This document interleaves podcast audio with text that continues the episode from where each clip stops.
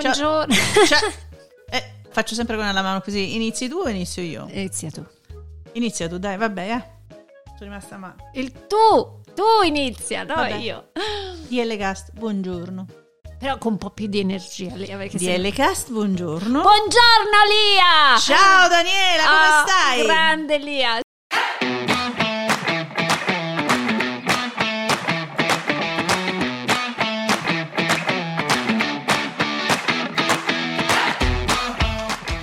DL Cast è proprio un altro podcast.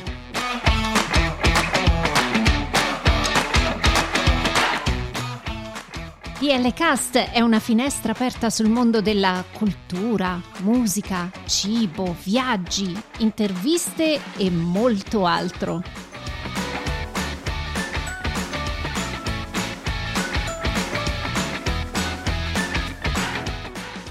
Siamo Daniela e Lia e vi auguriamo un buon ascolto.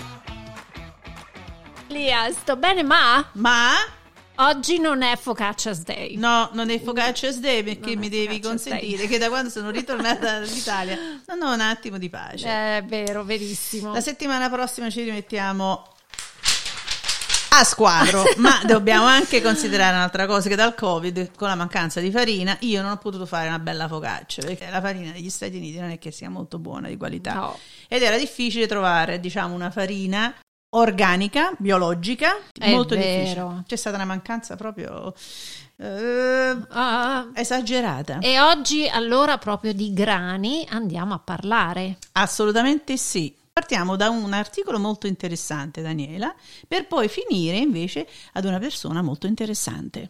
Tutto, tutto interessante oggi. Tutto, allora, tutto.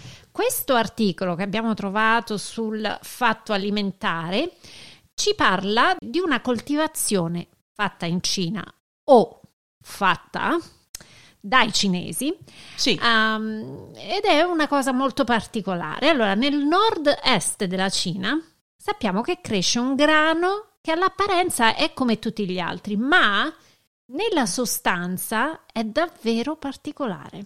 Mm, Allora, si chiama Luiyuan, Luiyuan 502 ed è la seconda varietà per quantità eh, coltivata nel paese. Tu sai che poi in Cina non è che abbiano molta produzione, eh, serve però qua- serve quantità, eh, esatto. certo. Quindi la- questa sua rapida diffusione si deve alle sue caratteristiche che, ottimizzate nello spazio a 340 km dalla Terra, Quindi non in terra ma in cielo. Esatto, nell'ambito di esperimenti che sfruttando la microgravità e l'assenza del campo magnetico terrestre e quindi esponendo i semi e i germoplasmi ai raggi cosmici e solari, hanno permesso di generare di un gran numero di mutazioni spontanee del DNA fino ad ottenere una specie più resistente alla- alle condizioni climatiche sfavorevoli e anche molte malattie. Quindi la Cina Quindi la Cina sta cercando di produrre eh, nello spazio. Quindi il fenomeno delle mutazioni, continuando con questo bellissimo articolo, indotte dai raggi cosmici e solari non schermati, ha un nome specifico, Daniela. Ok? Mutagenesi spaziale, che non ha niente a che vedere con gig robot d'acciaio. Questo, no, perché non c'era ancora la mutagenesi spaziale del- de- dei semi di grano allora con gig robot d'acciaio, capito? Ecco, ed è al centro di molti studi sulle stazioni spaziali orbitanti e su alcuni satelliti. In alcuni casi le mutazioni uccidono la pianta, ma in altri le consentono di acquisire caratteristiche come l'aumento della resa e la maggiore resistenza. Cioè che sono praticamente dosi ideali per creare quindi eh, una grandissima quantità e utilizzabili in caso di allagamenti o siccità oppure nelle zone povere del pianeta dove c'è proprio mancanza di, di coltivazioni. Ma è una cosa proprio wow, incredibile, no? Io la mattina mi sveglio e penso, ma che cosa possiamo trattare nel nostro podcast per la prossima puntata? Invece questi scienziati si svegliano e dicono come possiamo produrre cibo per le persone che non hanno la possibilità di avere cibo? Quando, Quando? ti potrò Cucinare, produrre una focaccia con la mutagenesi spaziale? Senti Alia, io sono aperta a tutto, però ti devo dire una cosa. Ma te l'immagini la focaccia che no. comincia a scoppiettare nel eh, Lievita, ti fa. comincia a lievitare a 340 km dallo spazio. Io amo e sono aperta a tutto, mi piacciono le nuove scoperte, sono per l'avanguardia, sono per... sì, sì a tutto, però la terra è terra e la stiamo distruggendo ed è per questo che si stanno inventando tante cose. Dani, dobbiamo anche essere coerenti. Noi abbiamo fatto in modo che il nostro che il nutrimento della terra sia danneggiato sia dall'inquinamento che dalla siccità e dal, dal, taglio degli alberi, dalla distruzione delle foreste e oggi cerchiamo la mutagenesi piano spaziale, B. piano B. piano B perché quello ha Elon Musk ce lo sta trovando, piano C, piano B, C, D, eh, e allora F, andiamo, G, a Marte, a andremo a Marte e avremo anche il grano su Marte, dai. Eh, chi lo sa, chi lo, chi sa. lo sa. Vabbè, secondo me dobbiamo però andare a parlare seriamente di questa cosa, invece con una esperta archeologa che attualmente è professore all'Università uh, del Michigan, lavora uh-huh. al Kelsey Museum uh, ad Ann Arbor in Michigan eh no, infatti eh, che ci aiuterà a capire mo- un po' di più su questo studio dei grani, quindi un po' pas- parlare del passato per capire anche il futuro, speriamo di... Vabbè, abbiamo eh. anticipato un po' il futuro, però vogliamo tornare al passato che forse ci... Ecco, forse è un attizza, po' più semplice, costa un po' di più, di meno, ecco, sembra un po' più naturale, vero? Costa anche notevolmente di meno, insomma, assolutamente sì. su qualcosa che già c'è stato. Sì. Però sì, ehm, andiamo a fare il nostro aiutino da casa. Oggi la professoressa archeologa ambientale Laura Motta. E dai.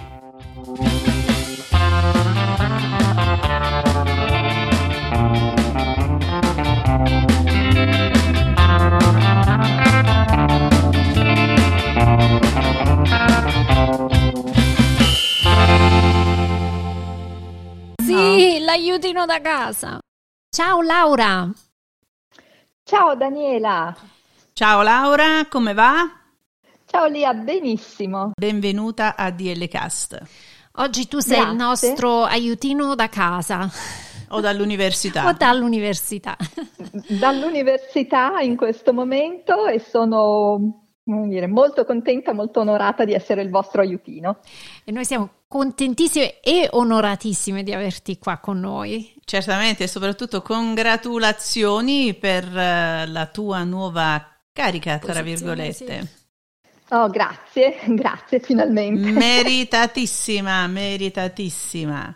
Allora, noi ti grazie. abbiamo chiamato e soprattutto per eh, il tuo knowledge, per la tua expertise sull'argomento del giorno. Ma ma prima di iniziare con la nostra bella intervista, a noi piace aprire eh, chiedendo a Apriamo tutti i nostri, esatto, ai nostri partecipanti se possono condividere qualcosa su di loro. Quindi ti volevo chiedere se ci puoi raccontare un pochino della tua vita, chi sei e che fai.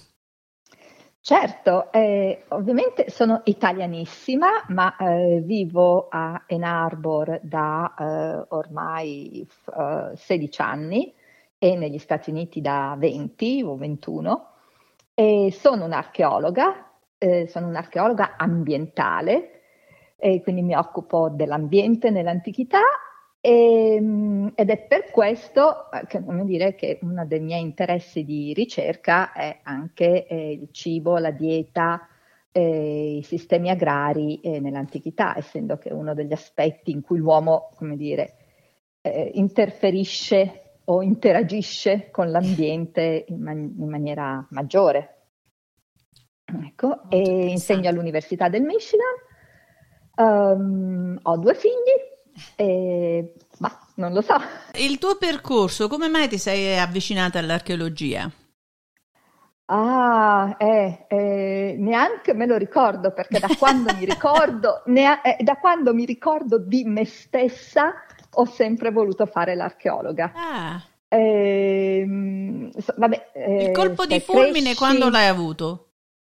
Il colpo di fulmine e non lo so, veramente da piccola, perché io mi ricordo che già nei pensierini delle elementari eh, eh, scrivevo, insomma, chi voleva fare il pompiere, chi voleva fare l'astronauta e io volevo fare l'archeologa. Volevi scavare, insomma. Sì, vole- sì, scavare, scavare soprattutto la parte, sì, eh, hai assolutamente ragione, la parte di scoperta dell'archeologia, di capire, di capire, soprattutto già da piccola volevo capire la vita delle persone. Eh, quindi non mi interessavano tanto statue o insomma bei vasi dipinti, ma mi affascinavano i muri che ogni tanto si vedevano così nelle campagne, capire. Ah, quindi volevi, volevi imparare, ti affascinava la vita attraverso la morte, insomma. Sì, esatto, esatto. Bel pensiero, sai? Eh, non l'ho mai messo in questi termini, ma in effetti è proprio così.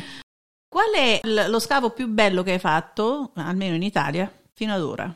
Ah, domanda difficilissima perché io mi affeziono a tutti gli scavi, a tutte le stagioni di ricerca, tutte le estati, perché praticamente ho saltato soltanto un, un'estate quando ero all'ottavo mese incinta di mio figlio, che quindi nessuno mi voleva su uno scavo più che altro. Eh beh, direi, e, il pancione. Quindi, Esatto, quindi non, non, so, però di sicuro le, le, esperienze sono state formative per me, sono dei ricordi bellissimi, quindi eh, lo scavo di Volterra mh, mm, negli anni Ottanta, eh, eh, la, la, ricognizione archeologica nel territorio di Volterra sempre negli stessi anni e poi lo scavo importantissimo eh, alle pendici del Palatino a Roma con il professor Carandini è stata un'esperienza, diciamo, unica e, e irripetibile.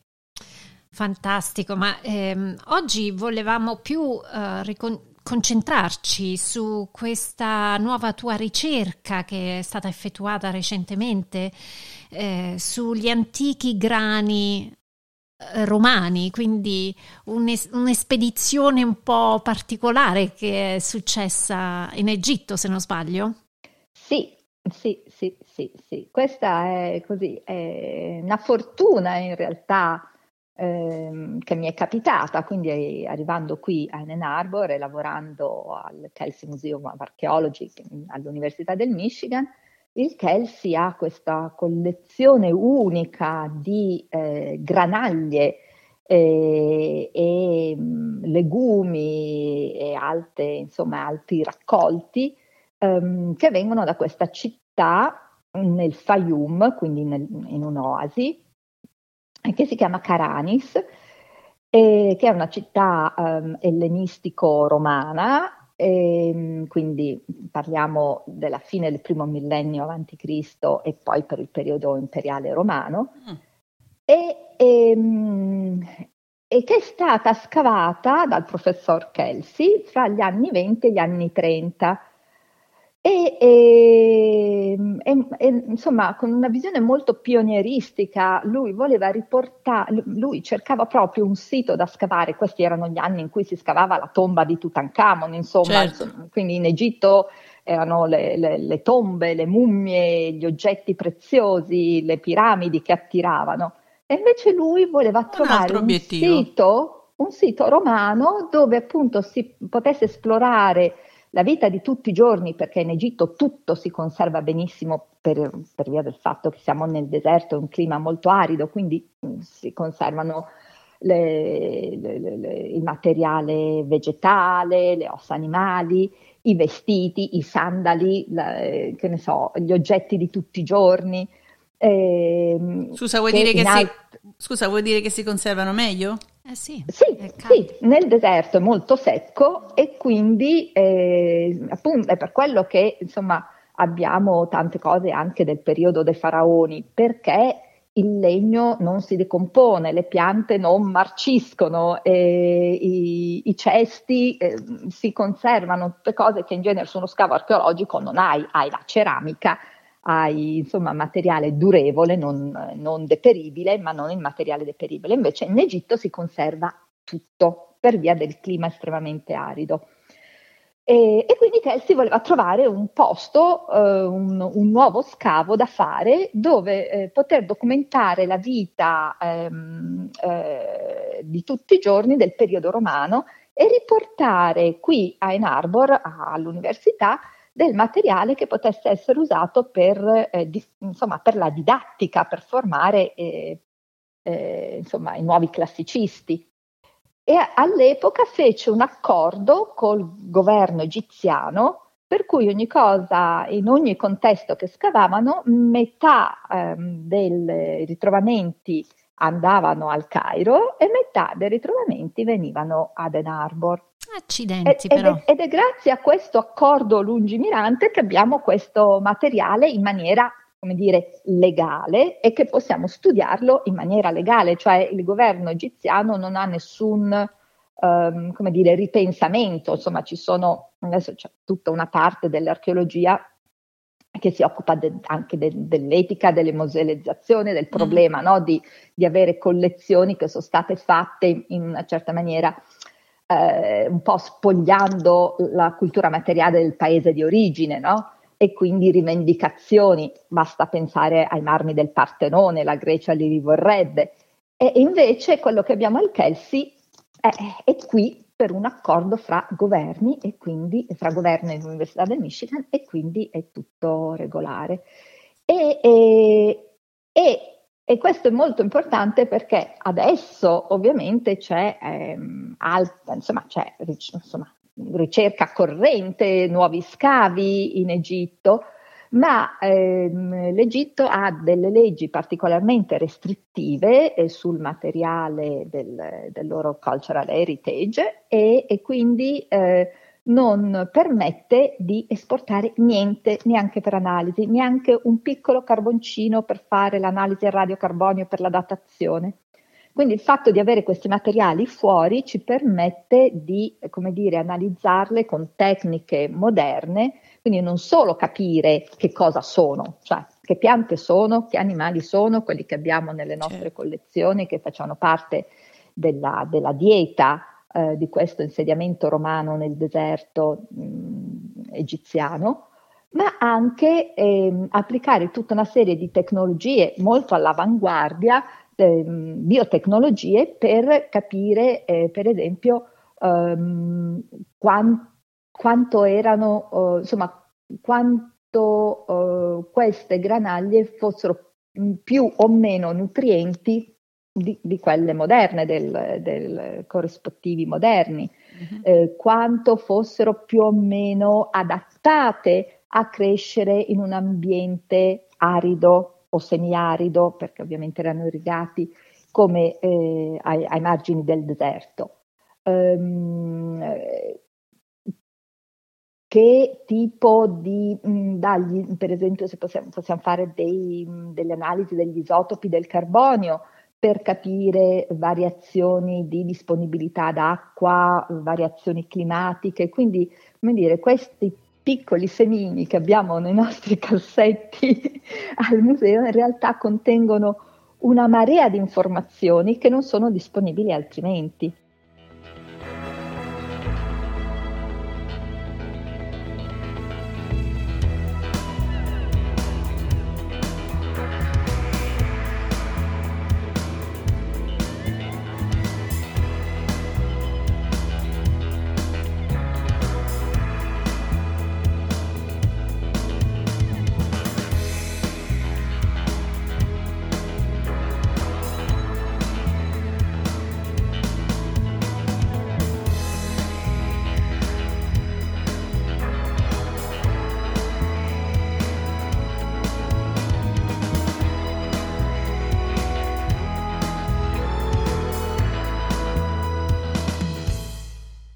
Torniamo un attimo al, all'accordo che aveva stipulato quindi con il museo Kelsey, ovviamente mm-hmm. con, con, il Cairo se non sbaglio, giusto? Sì, certo, col governo del Cairo di allora, del 1920. Cioè, mi sembra di aver capito che dall'Egitto non si può più No, certo, nulla. le leggi nel frattempo esatto. sono cambiate. Quindi quell'accordo e... è decaduto. Nel frattempo, con questa bella collezione che vi ritrovate, attraverso i vostri studi, state cercando, a quanto ho capito, di uh, classificare quasi tutto, anche eh, le, le circostanze di crescita ambientali. Sì, certo, certo, certo. E cosa certo. ci raccontano sti semi? Beh, allora lo studio è appena iniziato, quindi eh, come dire, eh, abbiamo dei risultati così eh, preliminari per il momento, però molto, molto interessanti, estremamente interessanti. E, ehm, perché sono risultati preliminari? Perché in realtà nessuno aveva ancora provato a capire, ehm, insomma, ad applicare queste tecniche per vedere che tipo di elementi in traccia, micronutrienti, eh, minerali, eh, proteine, eccetera, hanno i grani antichi, proprio perché di solito non sono conservati. E quindi la prima cosa che abbiamo fatto è cercare di capire se eh, non solo questi grani sembrano belli dall'aspetto, ma hanno, come dire, conservano la loro storia e, e, e il loro contenuto e, ed è così. E, e ehm, molto interessantemente eh, abbiamo visto che ehm, molte delle sostanze nutritive, dei microminerali essenziali, che sono proprio quei mh, mm, minerali che sono presenti nelle, nel cibo che ingeriamo in piccolissime concentrazioni, ma che ci servono per far funzionare il nostro organismo, sono appunto sono considerati eh, nutrienti essenziali, sono molto più presenti in queste, in queste raccolti, in queste granaglie antiche lo, dei loro corrispettivi eh, moderni. Quindi, per esempio, che ne so, c'è molto più ferro, eh, potassio, magnesio e, e, e, così via nel grano che coltivavano a Caranis rispetto al grano comune che abbiamo, eh, che abbiamo oggi. Mm. Eh, I legumi dobbiamo ancora analizzarli, quindi non ti so dire quali sono i risultati ancora. Quindi, ehm, Laura, scusami, contesto, eh. ti volevo chiedere, ma ehm, queste, queste cose che voi avete oh, che Kelsey è riuscito nel tempo a collezionare, che cosa, ehm, di che cosa si tratta? Eh, si trattano di grani, mi stai dicendo anche legumi, sì. ma ci sono, cioè, c'è una varietà di, di, prodotti che sono stati trovati? Sì. Certo, certo, certo. Allora, ehm, abbiamo trovato eh, eh, grano, grano, comune, uh-huh. ehm, abbiamo trovato ehm, orzo, eh, abbiamo trovato piselli, cicerchia, lupini. Um, e, e, insomma bisogna pensare che la base della dieta nell'antichità erano proprio i cereali e legumi. i legumi. E, ed è proprio anzi perché eh, la maggior parte insomma, della dieta era basata su, queste, su questa combinazione e, e sì, si è sempre ipotizzato, insomma, la, la, la, gli, gli, esperti così, di dieta antica greco-romana hanno sempre pensato che la maggior parte della gente che non, ave, non poteva permettersi carne o formaggio o, o altri eh, alimenti ehm, in, in maniera regolare fossero in realtà soggetti a malnutrizione, insomma, che la maggior sì. parte della popolazione fosse malnutrita.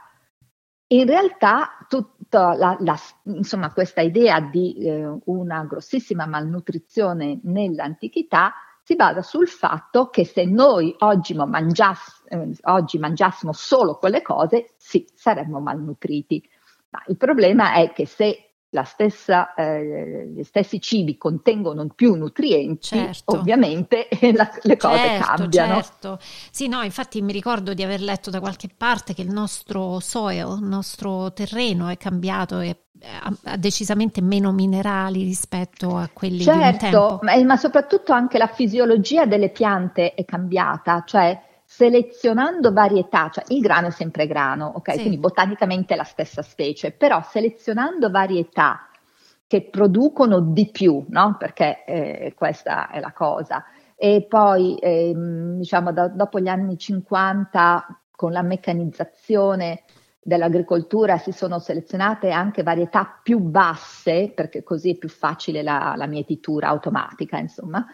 E tutti questi cambiamenti in realtà hanno portato l'effetto indesiderato di ridurre il contenuto nutritivo per ogni si- singolo chicco.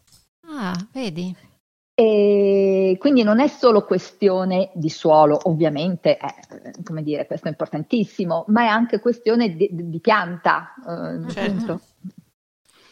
eh, Laura, lo studio di per sé, poi alla fine dove vuole arrivare? Ma eh, appunto, io sono un'archeologa, però ovviamente eh, questo, questo, studio ha implicazioni importanti anche per il giorno d'oggi, perché eh, esattamente noi abbiamo un grosso problema non tanto, come dire, nel, nella parte ricca del mondo, ma nella parte povera del mondo. Ecco. Eh, abbiamo un grosso problema di malnutrizione e, dei, eh, e non è soltanto esattamente questione di quantità, ma anche di qualità eh, certo. per l'appunto. E quindi, come dire, capire che certe varietà eh, di grano o di, altri, eh, o di altre granaglie che insomma possono fare proprio la base della dieta, ehm, possono essere più nutrienti è molto importante e soprattutto la combinazione dieta-ambiente, cioè que- bisogna pensare una cosa, um, Caranis è un villaggio appunto fondato eh, in epoca greco-romana in un'oasi fondamentalmente per produrre, soprattutto in epoca romana, per produrre in maniera intensiva, mm, diciamo per essere in epoca preindustriale e comunque una, un'agricoltura a livello industriale, okay? per mandare poi queste eh, granaglie a Roma. Okay? Per, eh, insomma, Roma doveva, era un milione di abitanti, doveva ricevere cibo e il, l'Egitto era uno dei grossi produttori di eh, granaglie per Roma. Uh-huh. Quindi, eh, e loro lo facevano ai margini del deserto. Queste piante hanno concentrazioni di sodio che adesso sarebbero impensabili. Allora, se, se sono adattate, se, se questi grani si erano adattati a crescere per produrre in maniera efficiente ai margini del deserto, questa cosa è importantissima perché vuol dire che si possono usare in aree dove la, l'agricoltura industriale moderna che richiede una quantità di acqua Superiore. e di fertilizzanti che non è sostenibile, eh, insomma, eh, c'è un, un'applicazione pratica moderna molto importante. Se per di più sono anche più nutrienti, prendiamo due piccioni con una fava. Certo, riuscireste a prendere questi ehm, grani e riprodurli in questi territori? Sarebbe una cosa possibile oppure? Parlo... Eh, beh, insomma, eh, è un pensiero per il futuro, nel eh, senso sì, che sì, adesso certo. iniziamo a capirli meglio. Eh, una delle analisi che faremo, mh, mm, anche questo in futuro, è eh, insomma il genoma per capire esatto. se, quali sono i geni eh, che, che, che, possono avere, stimol- insomma, possono avere ehm, come dire, eh, permesso eh, di essere adattati eh, a questo ambiente. E poi non è solo questione di, di, nutrienti, è anche questione di antinutrienti, cioè uh-huh. come, come, sappiamo, no? prendere una pillola di vitamine non è lo stesso che mangiare la frutta, certo. no? perché è come sono combinati. E non è solo come sono combinati i nutrienti, ma anche come sono combinati altri elementi chimici che, possono favorire o sfavorire l'assorbimento da parte dell'uomo. Quindi non è solo questione di esserci, è questione anche di, di essere certo. capaci di digerirli e assorbirli. Certo, certo. Quindi, e... insomma, questo quadro generale non ce l'abbiamo ancora chiarissimo, abbiamo appena iniziato il progetto. Eh, però eh, insomma eh, il finanziamento ci è stato dato mm-hmm. anche per la, perché appunto ci sono delle eh, possibilità di applicazione eh, importanti per l'agricoltura moderna. Certo. Laura, adesso una provocazione da ignorante, eh, sì. non a te, diciamo più, più, più, che altro all'idea di questa, di questa, ricerca, non tua ma in generale sul, mm-hmm. sui semi, sui grani e quanto altro. Quindi capisco che questo studio, questa ricerca va per la scoperta del genoma modificato nell'ambiente come perché, giusto? Anche, nel senso, questa è la, è la seconda fase. Prima la seconda fase. Cerc- eh, esatto. Ecco, da ignorante, quindi voglio, perché voglio arrivare ad un'altra cosa.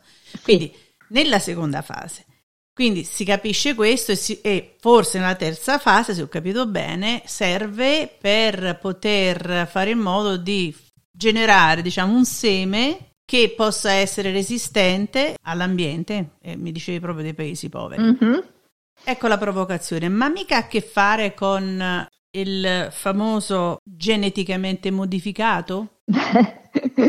eh, sì e no, nel senso no, perché queste sono selezioni che sono avvenute nel tempo, quindi non ingegnerizzate, mm-hmm. ok? E insomma, stiamo parlando dei romani. Certo. Eh, E, e, quindi sono selezioni che noi abbiamo sempre fatto dalla preistoria ad adesso, cioè il fatto stesso di avere il grano, che è una forma domestica di un cereale eh, eh, che vive, come dire, nel, nell'ambiente naturale, è, è, è, già una modificazione. No? Eh, Ma infatti questa era la, era la, mia provocazione. Se siamo capaci e in grado di poter studiare queste cose che ci hai presentato, ci stai presentando oggi, perché mm-hmm. siamo costretti a modificarlo geneticamente? Per le, per le grosse quantità? Eh, le grosse, insomma, eh, allora, le, le se- certe selezioni nell'antichità sono state fatte per raggiungere un obiettivo, ma senza sapere come si raggiungeva, ok? E soprattutto senza, come dire, ingegnerizzare, cioè non mettendo artificialmente un pezzo di DNA di un organismo dentro il pezzo di un DNA, DNA dell'altro organismo o attivando e disattivando geni da un momento all'altro, ma appunto con processi di selezione in cui eh, sono certi individui che vanno avanti perché hanno certe caratteristiche. Okay? Quindi, il, che ne so, una, il, il, il, grano eh, spontaneo, okay, l'antenato del grano spontaneo aveva i chicchi più piccoli, aveva i chicchi che si disperdevano nell'ambiente. Il processo di domesticazione ha portato ad avere chicchi un po' più grossi, eh, spighe che maturano nello stesso momento perché è più comodo e quindi no, quando le raccogli, e, e, e, chicchi che non cadono dalla spiga appena tocchi la spiga, ma restano attaccati. Okay? Il geneticamente modificato di adesso è, come dire, eh, Chimico, individuare, che ne so, a, infilare delle proteine che permettono di usare pesticidi, in, insomma, è, è, è, è diverso. Il, in un certo senso si parte dallo stesso presupposto, selezione. E la nostra ricerca non vuole mm, portare a modificare mm, geneticamente qualcosa, vuole riproporre grani che non vengono più usati, ma che sono stati già selezionati e usati per centinaia di anni. Laura, quali sono questi grani, i nomi di questi grani in particolare che mm, se, se, se possiamo chiedere? Sì, sì, sì, sì, no, assolutamente volgarmente parlando, quello è il grano tenero, ok? Eh, è il grano, quello che noi chiameremmo il grano tenero, quello si trova insomma per fare la, la farina di tutti i giorni, ecco. E, mh, I romani usavano comunque anche altri grani eh, e, e, non abbiamo ancora iniziato le analisi, quello c'è grano duro e, e poi ehm, eh, meno frequente a Caranis, ma usato tantissimo nell'antichità, il farro. Mm. Okay? Il problema è appunto trovare eh, campioni di questi grani che siano conservati in maniera tale per poter fare questo tipo di analisi. Certo. E a questo proposito, eh, questi grani dove, dove, sono stati trovati? Perché ovviamente erano sepolti allora, erano nei granai che sono stati abbandonati, mm-hmm. perché insomma il grano era veramente di un'importanza fondamentale a quell'epoca, certo, quindi certo. Eh, no, lo trovo difficile che sia stato abbandonato. Certo, no, fai una domanda molto, molto logica, no? Eh, perché insomma eh, non è Pompei che è stata coperta in esatto. due giorni, quello che è rimasto è rimasto, no questa città è stata abbandonata progressivamente. Infatti eh, questa, città, questa cittadina ha degli enormi granai, esattamente perché produceva a livello industriale per Roma. ha degli enormi granai, però i granai non sono stati trovati pieni di grano, assolutamente no. Eh, queste granaglie o legumi che abbiamo trovato vengono, eh, che sono state, come dire, dimenticate nelle case abbandonate. Quindi ah. eh, le case di Caranis avevano delle specie di, così, di armadietti eh, costruiti con, insomma, in mattoni e, e dentro spesso ci, abbiamo, ci sono stati trovati ehm, eh, il cestino o, o, l'anforetta ancora con dentro le granaglie. Erano che cose che magari non, insomma, non valeva la pena portarsi dietro, insomma, come quando uno se ne va di casa, basta, abbandona. Insomma, anche nelle campagne noi troviamo case magari non con dentro il pane, ovviamente perché non si conserva, però se te ne vai e abbandoni tutto, eh, un po' di sporcizia rimane, un po' di certo. roba che non vale la pena portarti appresso rimane. E quindi quest- e questa è la situazione. Cesti- c'erano cestini con dentro i piselli, c'erano orci con dentro il grano o l'orzo. Ecco.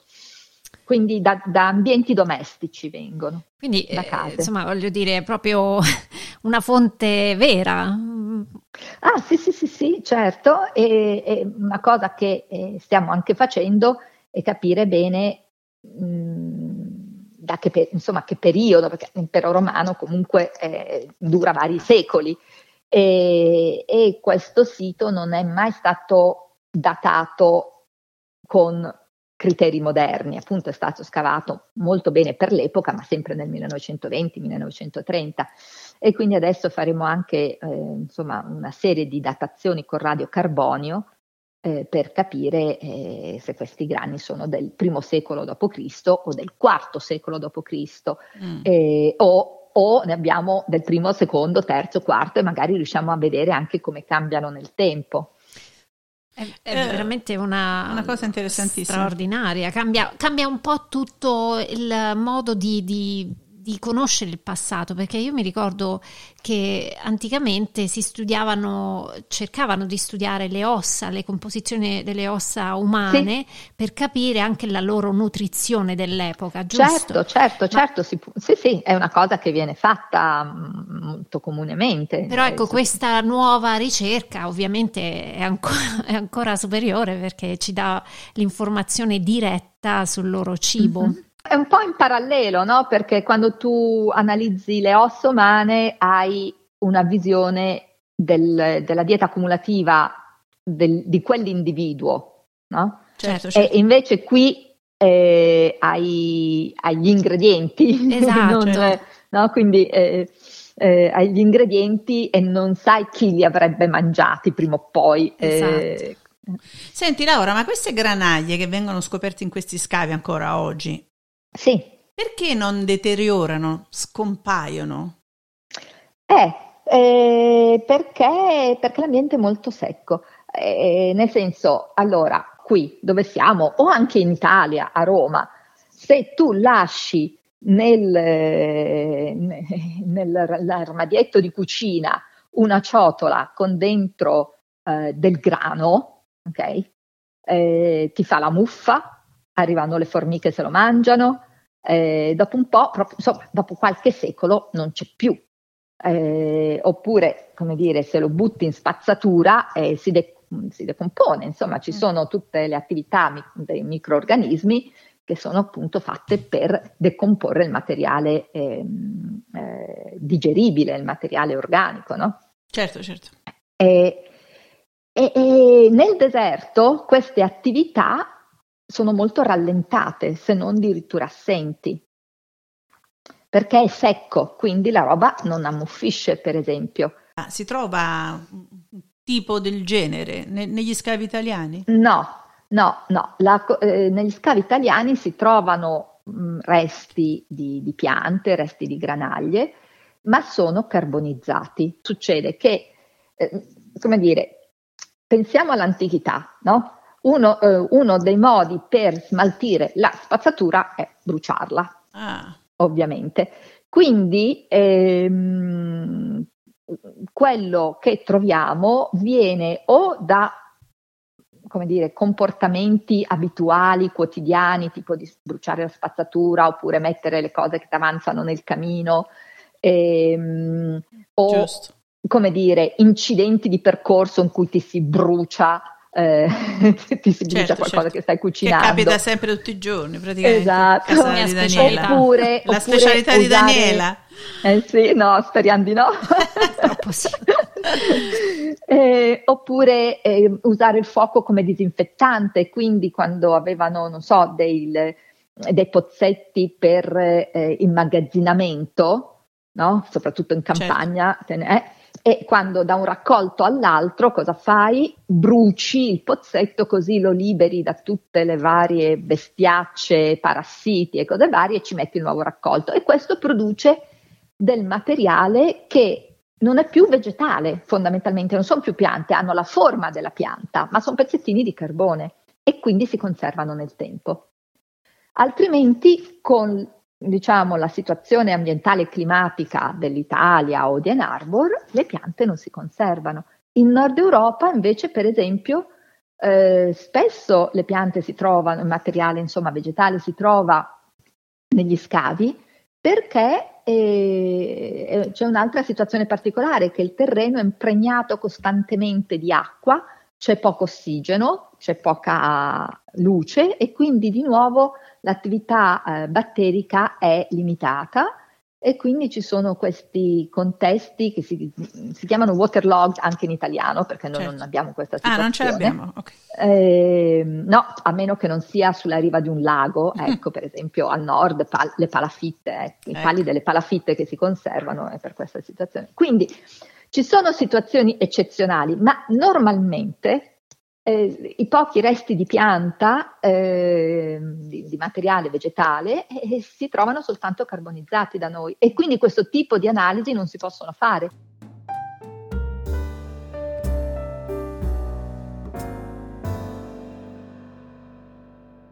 Un'altra curiosità sui, sui piccoli, sui grani, ma eh, tu dici la conservazione a secco, no? Quindi ci permettono di, ma sono secchi secchi oppure riuscite, sai quando magari si secca una cosa e si rompe, sgretola, si eh. sgretola, riuscite comunque a- a- ad analizzarli perché tra l'altro sto sul sito e vedo che vengono proprio presi in mano Sì, sì. Delicatamente. delicatamente, però vengono presi in mano, quindi mi chiedo, ma si, si sgretolano oppure riuscite, ovviamente?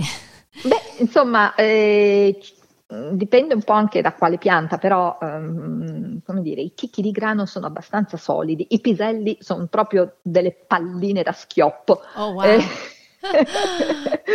Quindi ehm, no, non, non sono delicatissimi, non sono delicatissimi. Ovviamente le foglioline, eh, se tu sei proprio sul sito vedrai che ci sono anche dei pezzi di baccello di sì, sì, pisello sì, e sì. queste cose, quelli sono più, più- più Più delicati, però invece il, il- il seme in sé è, che, che è denso e Sì. solido, mm, sono molto meno delicati, insomma, Ho li puoi proprio prendere in, in mano, assolutamente. Senti, noi per concludere in bellezza vogliamo, eh, come ti abbiamo accennato anche inizialmente, parlare di una splendida, eh, anzi di uno splendido pranzo che tu ci hai organizzato alcuni anni fa, sto parlando del lontano 2016. Mamma mia, quanto cielo! No, no, no, Eh, al, al, um, Museo. museo Kelsey di Ann Arbor. Sei riuscita a no- non solo a presentare un menù bellissimo, ma hai cucinato per noi. Sì, mi questo- diverto. E questo Mi menù però era tantissimo. particolare perché era... Era proprio di cibi A e tema? sapori No? antichi, era Sì. proprio a tema. Sì, e tutte ricette di, ehm, di Apicius, de- del Re Coquinaria, che è questo libro di ricette romano che ci è pervenuto, insomma, che per fortuna i monaci medievali hanno trascritto. Meno male. Eh, esatto, meno male, ed è l'unico libro completo di ricette che abbiamo dell'antichità, nel senso che ricette qua e là, pezzettini, eh, ci sono, però insomma... Ed è, ehm, ed è, diciamo veritiero, ecco, non è stato... Sì, sì, è veritiero. Ora, probabilmente è, è più, ehm, insomma, scimmiotta ehm, il periodo primo imperiale e invece più tardo, cioè quindi è tardo romano. però è romano, insomma, ecco, cioè, c'è un po' di dibattito su, su che secolo, ma è romano. Benissimo. E, e, ed è un libro interessantissimo e mm, soprattutto eh, io ho cucinato per voi, ma certe volte cucino anche con i miei studenti qui eh, all'università e quello eh, di cui, come dire, loro rimangono colpiti è di come siano saporiti mh, mm, certe ricette eh, pur avendo pochi ingredienti, ma tantissime erbe, tantissime spezie. Eh, ma infatti. esatto, e, e, e, certe volte loro sono molto scettici, ovviamente, eh. sono, e, sono abituati a mangiare, come dire, mm, comunque internazionalmente, perché ovviamente uno qua ha a disposizione certo. tutto quello che vuole, però diciamo l'insieme degli ingredienti li lascia un po' perplessi. Poi quando, cuc- quando, lo fanno e lo assaggiano, dicono, oh cavolo, mi piace, questo lo faccio a casa con i miei genitori, glielo ripropongo. E questa è una cosa che mi dà molta, mi dà molta soddisfazione. Ecco. Eh no, sì, mi fa piacere ricordarlo, anche perché noi ehm, se ne è parlato, quindi diciamo fine 2015, inizio 2016, per poi realizzarlo in quel periodo, anche perché Ultimamente non si parla altro che di questa nuova riscoperta di antiche culture che rischiavano di scomparire, mm-hmm. soprattutto in Italia, nelle regioni di Abruzzo, eh, Sicilia, sì. Puglia, sono ritornati a, ad alcune coltivazioni di semi cosiddetti sì. antichi, sì.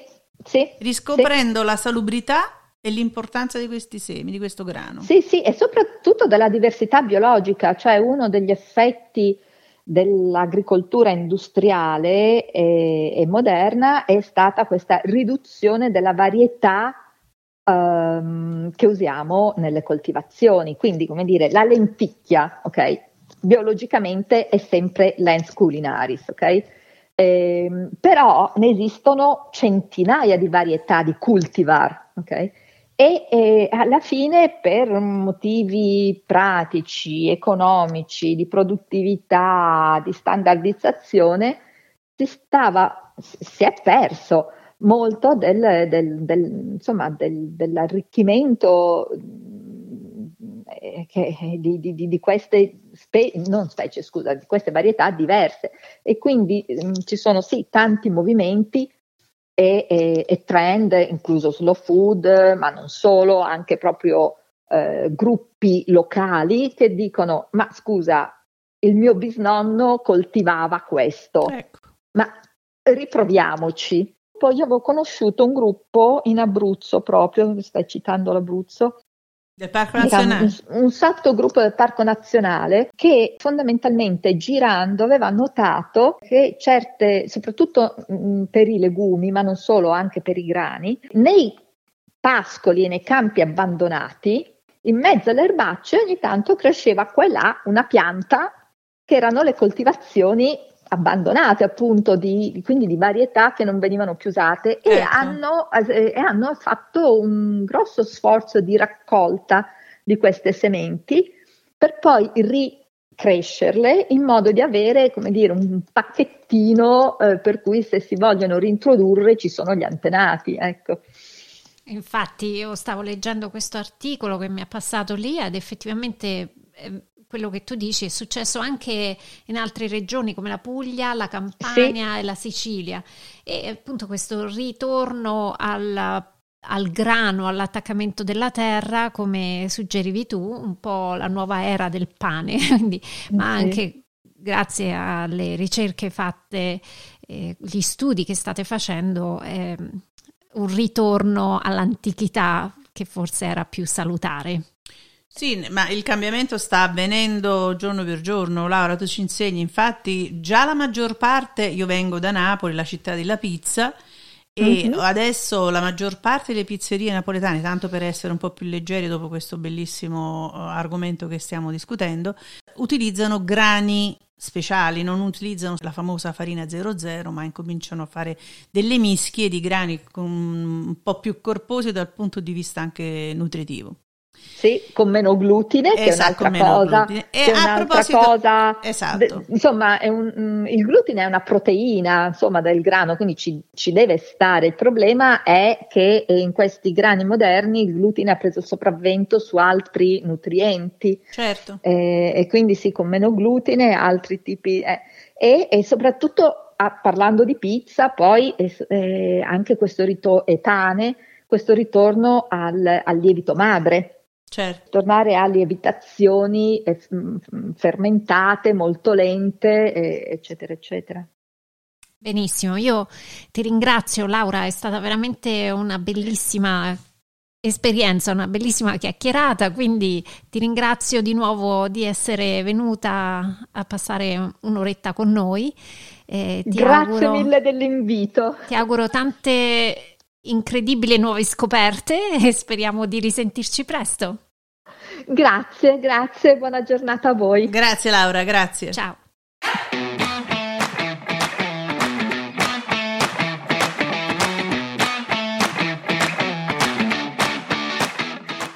Seguiteci su dlcast.com